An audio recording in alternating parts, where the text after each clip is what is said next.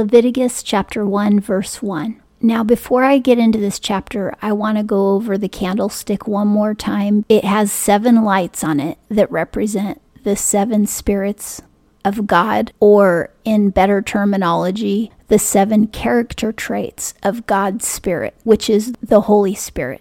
There's many character qualities in the Bible that refer to the Father and his personality. There is a place in Isaiah where it lists five of them, but you never see all seven in the Bible. But when I was reading the book of Enoch a few years ago, I found out that they are listed in the book of Enoch. The book of Enoch is not part of the Bible. It doesn't say anything that contradicts Scripture. It refers to the Son of God as the anointed one, the righteous one, which we know are names for Jesus. You don't need to read it to be saved. Anyway, the book of Enoch is the only place where I've seen seven spirits listed in one place. And it's listed in Enoch chapter 62, verse 11 it says, On that day shall raise one voice, and bless and glorify and exalt in the spirit of faith, and in the spirit of wisdom, and in the spirit of patience, and in the spirit of mercy, and in the spirit of judgment, and of peace, and in the spirit of goodness. And shall all say with one voice, Blessed is he, and may the name of the Lord of spirits be blessed forever and ever. There's the one place where I have found that seven major spirits which are character traits, are all listed in the same place and they all refer to God faith, wisdom, patience, mercy, judgment, and peace and goodness. That does add up to seven. You might say, why does God need faith? Well, Jesus, his son, had to exercise faith as a man on earth because he came to earth. He did have to exercise faith to resist sin, to obey the Father, to go all the way to the cross, to always go where the Holy Spirit led him. It takes a lot of faith to obey the Father and never deviate. And that's what Jesus did. So he did practice faith. Wisdom, it goes beyond knowledge it means understanding truth because Jesus Christ is truth. Truth is above facts. It's hard for me to explain, but truth is spiritual. Facts are earthly, if that makes any sense. 2 plus 2 equals 4, and that's a fact. But truth is Jesus Christ and that He died for our sins. And He died to liberate us from the bondage of sin so that we can live righteous and holy lives. That's truth. It's at a higher plane how did God exercise patience? You know, we're going to learn how patient he was with the Israelites for 40 years when they're sinning almost the whole time. And look at my life and your life and how patient he's been. I didn't become born again until I was 43. And that's a long time for God to wait for me to come around and see the light. That was a lot of waiting. God's patience is unbelievable. Mercy, of course, is basically the same as forgiveness spite of our sin, He still wants to forgive. And judgment means making everything right. Those who are persecuted and punished on earth, if they follow Christ, in heaven they'll have their reward, and that's justice. And then those who turn their backs on Jesus, they will go to hell, and that's justice too. And peace it means that man is not held accountable for his sin, so he is not an enemy of God. It means that man and God are friends. That's what peace is. And we can't be friends unless we repent and we're forgiven and we belong totally to Christ. But when that happens, there is peace between us and God goodness, God is very good because He, even to evil people, He gives them children, He gives them careers, He gives them cars and houses, He gives them food and clothing. He takes care of even evil people, and that's because of His goodness. And He made beautiful things. He made beautiful animals, beautiful plants, beautiful people. He gives us the health that we have. He keeps us going even when we're not healthy, even when we shouldn't be going. And that's the goodness of God. I have arthritis, but it basically never hurts me. I don't have to take any medication for it. And that's because of the goodness of God. All these things are major character traits of God, and you could meditate on these for hours and days and, and years and never fully understand the depth of them. But all of these things come from the Lord. That's what I think the seven lights represent. I think, now I could be wrong, but I think one represents faith, one represents wisdom, one represents patience, one represents mercy, one represents judgment, and one represents peace. So, going on with verse 1 in Leviticus chapter 1. And the Lord called unto Moses and spoke unto him out of the tent of meeting, saying, 2. Speak unto the children of Israel, and say unto them, When any man of you bringeth an offering unto the Lord, ye shall bring your offering of the cattle, even of the herd or of the flock. 3. If his offering be a burnt offering of the herd, he shall offer it a male without blemish. These are the instructions for the burnt offering. There's different kinds of offerings, and each offering means something different. The burnt offering represents total surrender and total dedication to God. When you bring the burnt offering, you are telling God that you're totally surrendered to Him. You're all in. You don't have one foot in and one foot out with God. You're giving Him everything in your life. This offering is completely consumed by fire. No part of it will be eaten by the priests or the people. God consumes all of it in fire.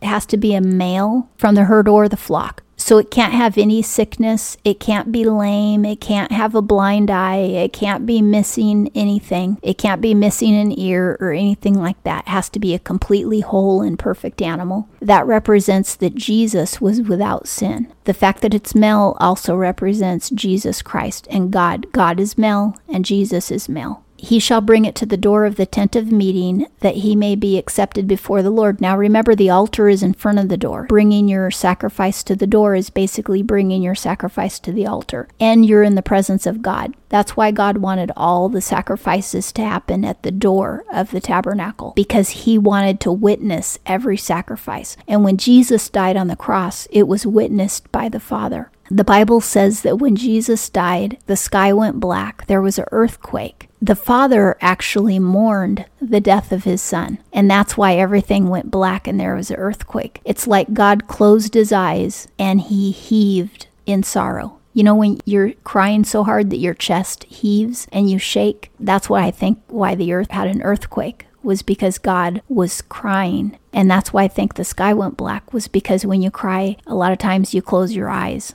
and the tears come down. And that's why I think the sky went black. God witnessed the sacrifice of his own son. And in the Old Testament, he witnessed the sacrifice of every single animal. Every single animal was sacrificed in God's presence. He has to bring it to the door of the tent of meeting that he may be accepted before the Lord. So if the sacrifice is done elsewhere, it won't be accepted. For and he shall lay his hand upon the head of the burnt offering, and it shall be accepted for him to make atonement for him. The sinner who has sinned, that's the person who puts his hand on the animal's head. It's either a male sheep or a male cow. I guess they're called steers. He puts his head on the animal, and his sin is imparted into that animal. Now, the animal is not a sinner, the animal has done nothing wrong, but the animal becomes the sin of that man, spiritually speaking. That doesn't mean the animal is evil or that it's guilty of anything, but it takes on the burden of that man's sin.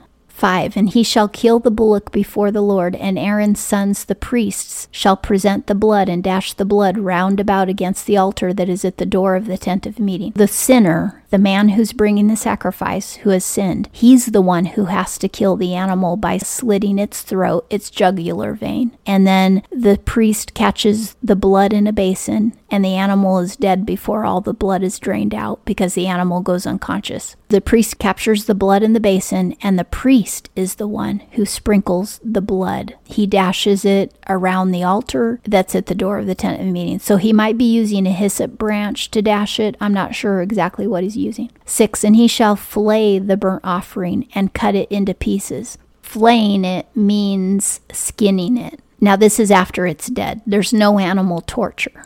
7. And the sons of Aaron, the priests, shall put fire upon the altar and lay wood in order upon the fire. The priests, they're the ones who sprinkle the blood, and they're the ones who prepare the altar for the fire. And the man who brings the animal doesn't do that stuff. 8 And Aaron's sons, the priests, shall lay the pieces and the head and the suet in order upon the wood that is on the fire which is upon the altar. The suet is the fat on the kidneys and the loins. But the inwards and its legs shall be washed with water. The gut parts and the legs are washed with water. And the priest shall make the whole smoke on the altar for a burnt offering, an offering made by fire of a sweet savor unto the Lord. This smells good to God. When the offering is given, God loves the smell of it. To him, it's a sweet fragrance because the Lord loves to forgive. And this is the signal to the Lord that He will now be able to forgive the sins of the person. There's nothing sweeter to God than to forgive our sins, but we do have to repent. And that's why God loves a contrite heart. A contrite heart is a sorry heart, it's a repentant heart. And God is delighted when we repent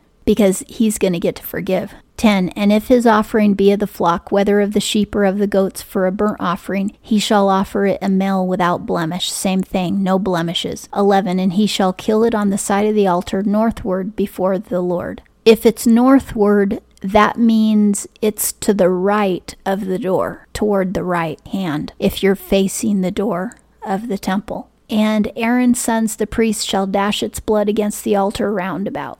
12 and he shall cut it into pieces. Now this is if it's a lamb which is kind of similar instructions whether it's a lamb or a cow but god is always very very specific so that they don't get it wrong. And the priest shall lay them with its head and its suet in order on the wood that is on the fire which is upon the altar. 13. But the inwards and the legs shall he wash with water. And the priest shall offer the whole, and make it smoke upon the altar. It is a burnt offering, an offering made by fire of a sweet savor unto the Lord. They have to wash the innards and the legs but all of it gets burnt. But why do they wash the legs? Is it because everything is draining onto the legs? The only thing I can figure is that it's because when Jesus was stabbed on the cross, you know, after he died, they stabbed him in the side and a bunch of water and blood came pouring out. And then when it poured out, it would have poured out on his legs. Online, it also says that the inwards symbolize the state of your heart and the legs symbolize the state of your walk with the Lord. So it's purifying your walk with the Lord and purifying your heart. 14. And if his offering to the Lord be a burnt offering of fowls, meaning birds, then he shall bring his offering of turtle doves or of young pigeons. Only turtle doves and pigeons are allowed as offerings. They're not considered unclean like eagles, hawks, and owls are all considered unclean. And I think it's because those are meat eaters and they eat carcasses sometimes. The clean animals have to be animals that do not eat dead carcasses. That's why he says that they can sacrifice turtle doves and pigeons because they don't eat meat bring God the best you can. So if you're rich, you would bring the steer. If you're middle class, you would bring the male lamb. If you're poor and you can't afford the steer or the lamb, then you will bring two little birds, and they shall be either turtle doves or pigeons. 15. And the priest shall bring it unto the altar, and pinch off its head, and make it smoke on the altar, and the blood thereof shall be drained out on the side of the altar. There isn't that much blood in a bird, but I guess the best way to, to get the blood out is to just pinch the head off and then drain the blood from there. 16 And he shall take away its crop with the feathers thereof, and cast it beside the altar on the east part in the place of the ashes. The feathers and the crop if they go on the east, that means they go in the front of the altar, which is facing the entrance of the courtyard, and it's opposite the entrance of the tabernacle, the tent of meeting.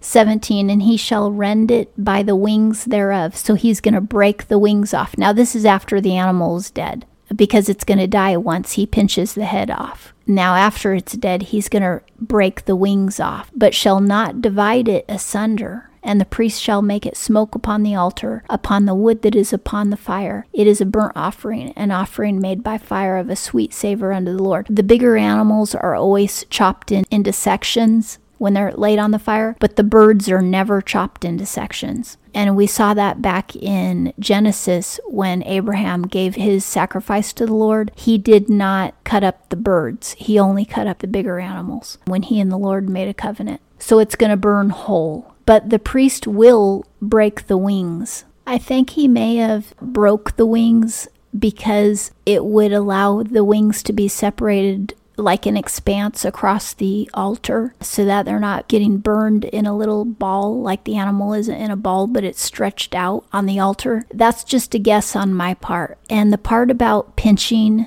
the head off shows the brutality of how Christ was killed. People beat him. There was brutality involved. It could also be to ensure that the animal dies with the least amount of suffering because you've heard stories before of when people chop a chicken's head off and it's still alive and it runs around. It's being tortured because it doesn't have its head. The bird might die faster not by a knife. And that's because when humans touch an animal and squeeze it when it's close to death, a lot of times the fear the person will make the animal die. It'll push them over the edge. For instance, I once saw a police officer. It was his job to remove a deer from the road that got hit, but the deer wasn't dead yet. So all the police officer did was he put his foot on the neck of the deer and then the deer instantly passed away and died. And it was because of the fear of being touched by man made it go over the edge to death. Whereas being hit by the car, which is a piece of metal, it was still alive, but it was suffering.